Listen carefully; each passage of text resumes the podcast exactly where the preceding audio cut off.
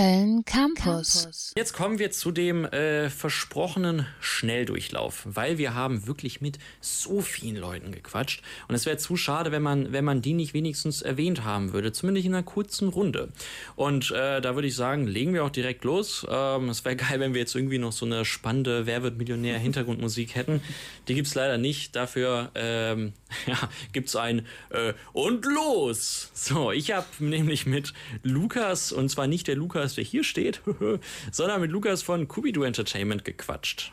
Ähm, Seitengründen haben, haben wir uns irgendwie gedacht, wir wollen sehr organisch wachsen. Gucken immer, dass die Leute irgendwie, dass, dass wir alle irgendwie gut zusammenpassen, dass es gut, gut harmoniert.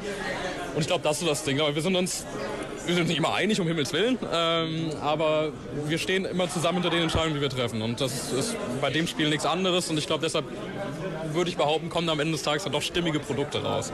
Und dieses Spiel und äh, das dann hoffentlich nächste stimmige Produkt äh, soll einem okay werden. Darauf muss man sich womöglich noch ein ähm, bisschen gedulden, denn aktuell arbeitet das Team noch dran. Worum es da geht, es geht um Nira, junge Erwachsene, die, die an starken Depressionen leidet, die in ihrer Kindheit tatsächlich viel gelitten hat. Irgendwie, wenn die Eltern Stress hatten, wurde immer die Schuld gegeben. Dann hat sich immer in der Schule selber die Schuld gegeben. Sowas. Und dann kam es halt dazu, wo wir jetzt sind.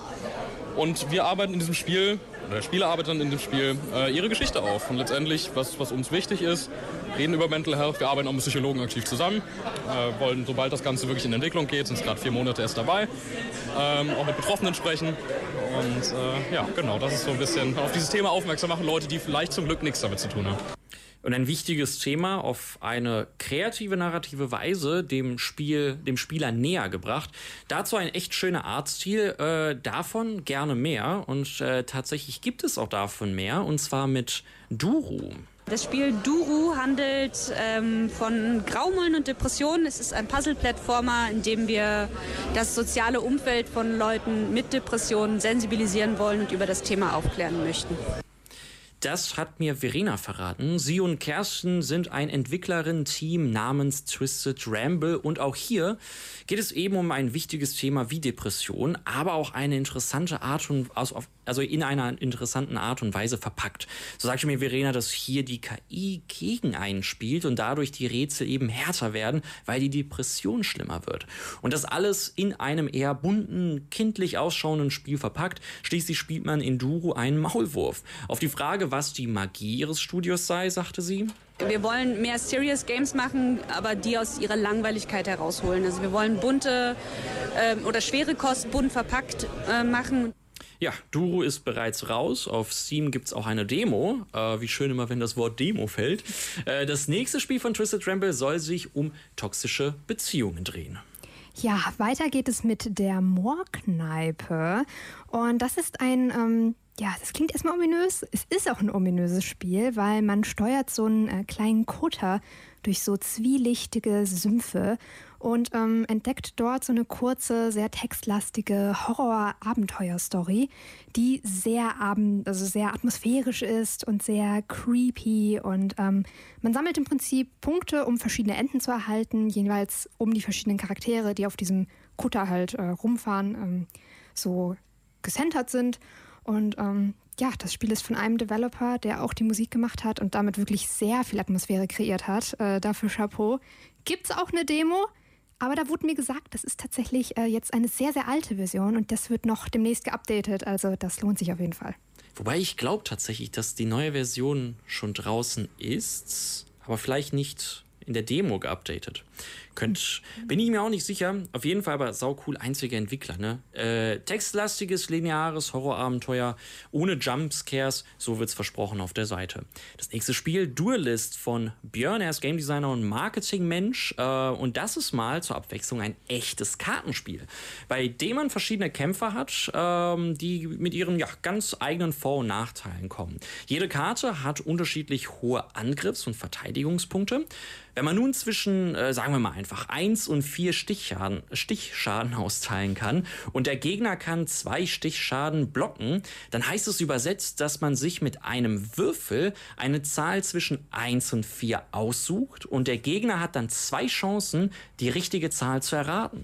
Ich habe mich da eine gute halbe Stunde duelliert und obwohl meine Chancen schlecht standen, habe ich am Ende nach Prinzip High Risk, High Reward gewonnen. Duelist kostet 32 Euro für die, die Lust drauf haben.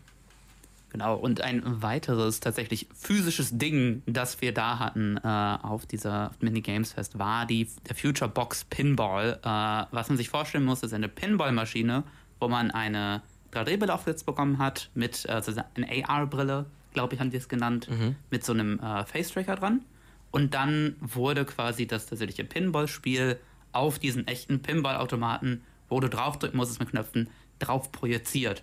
Und das sah richtig wild aus. Also das zu spielen war eine komplett neue und eigene Erfahrung für sich. Es hat äh, die Technologie dahinter war super spannend. Die haben sich diesen Flipper erst im als Spiel gebaut, als äh, 3D-Umgebung in der Spiele-Engine und haben das danach als 3D-Druck ausgedruckt und in diesen Flipper reingebaut, damit es die gleichen Maße hat und gleich aussieht. Weil die Kugel halt nicht existiert, die Kugel ist digital, aber diese Sachen im Flipper sind halt real.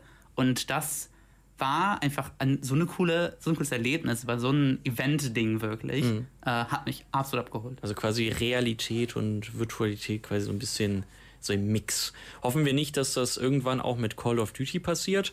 Ähm, das nächste Spiel ist Belonging von Farbspiel Interactive, ein Kölner Indie-Studio. Da habe ich mit Jakob, dem Writer und Programmierer, gequatscht. Wir arbeiten gerade an unserem ersten Spiel, äh, Belonging. Es wird ein First-Person-Adventure und man spielt eine Person, die in das verlassene Anwesen von einem Kult einbricht, um danach Informationen zu suchen, so worum es bei dem Kult ging, warum die da alle weg sind. Ähm, und man sucht auch nach ähm, einem Freund, mit dem man den Kontakt ähm, äh, verloren hat, weil, weil der sich dem Kult angeschlossen hat. Ja, und anders als bei einem Cult of uh, the Lambs ist das hier nicht die äh, komödiantische Art und Weise, sich mit dem Thema auseinanderzusetzen. Nein, mit Belonging setzt Farbspiel den Fokus ganz anders. Wir wollen mit unserem Spiel so die, die Beweggründe erforschen, warum sich Leute Kulten und Sekten anschließen. Ähm, weil wenn man so mit, mit Leuten über das Thema spricht, äh, hört man ganz oft so Sachen wie so, ja, mir könnte sowas ja nie passieren oder, oder niemandem, den ich kenne, könnte sowas passieren. Und wenn man sich aber Personen ansieht, die sich halt Kulten anschließen, ist ja halt so ein Querschnitt der Gesellschaft und gibt quasi keinen keine Vorlage für eine Art von Person, der sowas passieren könnte. Und wir wollen halt so diese subtilen Gründe ähm, bisschen nachvollziehbar machen, warum, warum und in was für Lebenssituationen das Leuten passieren kann. Riscals Escape von The Good Evil, ebenfalls ein Kölner Indie-Studio. Ähm, da habe ich äh, mit Tristan gequatscht äh, und dieses Spiel ist ja, sowohl educational als auch Entertainment. Äh, und das, ähm, also in Riscals äh, Escape geht es darum, es ist ein Spiel, in dem man als äh, sagen wir mal, Tier um die Welt reist. Wie, wo, was und warum auf die Wishlist, äh, das erklärt euch Tristan. Wir sind heute hier mit Rescue's Escape. Das ist unser ähm, Jump-and-Travel äh, Adventure Game, das auf die Switch dieses Jahr rauskommt. Rescue's Escape sollte man auf jeden Fall auf die Wishlist setzen, wenn man Bock hat auf Reisen und so ein bisschen vielleicht äh, seine Palette erweitern möchte. Ähm, Ländern, die man vielleicht schon kennt und dann auf neue Arten entdecken kann ähm, oder auch äh, noch gar nicht darüber viel wusste und dann so neu erkennen kann. Ähm, wenn man Lust hat, äh, verschiedene traditionelle Gerichte auszuprobieren, äh, an Sites hochzuklettern oder einfach mit den Locals zu sprechen. Ja, so viele gute Spiele auf dem Indie Game Fest, das ist unglaublich. deswegen jetzt last but definitely not least Tiny Bookshop, den ich ähm, gut zusammenfassen kann als äh, den feuchten Traum eines jeden Cozy Gamers. Also man betreibt im Prinzip so einen kleinen, so einen kleinen fahrenden Bücherladen in der Nähe des Meeres in so einer super schönen, idyllischen Stadt, macht seine Regale voll mit verschiedenen Genres und verkauft die dann an die Leute. Und die kommen dann einem besuchen und quatschen mit einem. Und man richtet es sich richtig bequem ein. Und dann läuft da diese schöne, entspannte Musik. Und ja, es ist einfach cozy, wie es im, wie, wie es im Wort einfach existiert. Es ist das Cozy Game. Das ist, finde ich, auch das perfekte Spiel, um hier mal einen äh, Cut zu machen. Ich würde sagen, äh, it's a rap. www.kölncampus.com www